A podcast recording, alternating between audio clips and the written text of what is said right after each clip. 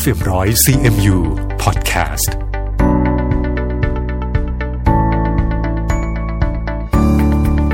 สวัสดีค่ะนี่คือธรรมะธรรมดารายการที่จะนำเสนอข้อคิดปรัชญาและธรรมะที่ถูกแบ่งปันในโลกออนไลน์นำมาแบ่งปันกันต่อที่นี่เพื่อการฝึกคิดและทำได้ในชีวิตประจำวันดิฉันสุนิสาค่ะพูดถึงเรื่องของการพัฒนาตัวเองนะคะดิฉันไปอ่านเจอเรื่องราวของทฤษฎีแมลงสาบนะคะคู่มือการพัฒนาตนเองของสันดาพิชัย CEO ของ Google ค่ะซึ่งที่ประเทศอินเดียนะคะเรื่องราวของสันดาพิชัย CEO ของ Google นะคะ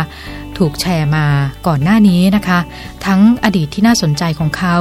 เรื่องราวในวัยเด็กการศึกษาหรือทุกอย่างนะคะที่เกี่ยวกับเขาก็กลายเป็นไวรัลนะคะรวมทั้งเรื่องที่จะเล่าต่อไปนี้ด้วยก็เช่นกันนะคะในบทความชิ้นนี้นะคะบอกว่าสันดาพิชัยนั้นไม่ได้เก่งแค่เรื่องงานค่ะแต่ว่าเขายังเก่งในเรื่องของการพัฒนาตัวเองอีกด้วยหลายๆคนอาจจะทราบดีนะคะว่าเขาเกิดมาในครอบครัวที่ไม่ได้ร่ำรวยอะไรแต่ในวันนี้เนี่ยเขาคือ CEO ของ Google นะคะแล้วก็ตัวเขาเองเนี่ยก็เคยพูดถึงทฤษฎีแมลงสาบที่เขาใช้เป็นแนวทางในการดำเนินชีวิตและมันก็เป็นส่วนหนึ่งนะคะที่ทำให้เขายิ่งใหญ่อย่างทุกวันนี้ลองมาติดตามไปพร้อมๆกันนะคะลองจินตนาการดูนะคะว่าตอนที่คุณนั่งอยู่ในร้านอาหารนะคะอยู่ๆก็มีแมลงสาบจากซอกกลืบไหนสักแห่งหนึ่งบินมาเกาะที่ผู้หญิงคนหนึ่งเธอก็เริ่มกรีดร้องทันทีที่เห็นมันหลังจากนั้นค่ะผู้หญิงคนนี้ก็กระโดดโลดเต้นหวังว่าแมลงสาบตัวนั้นมันจะเลิกเกาะเธอเสียทีนะคะมือทั้งสองข้างก็พยายามปัดมันออกแต่แมลงสาบเจ้ากรรมค่ะก็ดันอยู่นิ่งๆซะอย่างนั้นซึ่งปฏิกิริยาของผู้หญิงคนนั้นเนี่ยก็เริ่มที่จะทำให้ทุกคนที่นั่งร่วมโต๊ะกับเธอนั้นพลอยประสาทเสียไปด้วยนะคะและในที่สุดค่ะแมลงสาบตัวนั้นมันก็บินออกไปจากเธอแต่บินไปเกาะที่ไหล่ของผู้หญิงอีกคนหนึ่งในกลุ่มและผู้หญิงคนนั้นค่ะก็เริ่มเต้นแรงเต้นกาเหมือนกับผู้หญิงคนแรกไม่มีผิดค่ะความโกลาหลก็มาเยือนโต๊ะนั้นทันทีเมื่อเด็กเสิร์ฟนะคะสังเกตเห็นเขาก็รีบเข้ามาอย่างรวดเร็วเพื่อหวังที่จะระงับเหตุการณ์พอดีกับที่แมลงสาบเจ้าปัญหานะคะบินมาเกาะที่ผ้ากันเปื้อนของเขาพอดี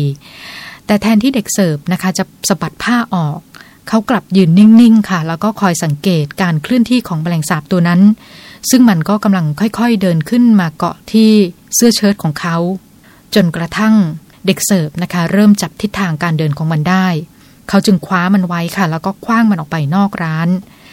คำถามที่น่าสนใจนะคะก็คือแมลงสาบคือต้นตอของความโกลาหลทั้งหมดหรือไม่ถ้าใช่นะคะ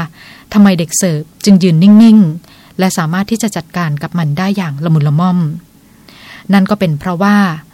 มันไม่เกี่ยวกับแมลงสาบนะคะแต่ว่ามันคือความสามารถในการรับมือกับสิ่งที่เข้ามารบกวนซึ่งในที่นี้ก็คือแมลงสาบถ้าเทียบกับเหตุการณ์ในชีวิตจริงๆเนี่ยมีหลายๆอย่างนะคะที่ทำให้เราหัวเสียอย่างเช่นเสียงบ่นของคนรอบตัวเสียงก่นด่าของเจ้านาย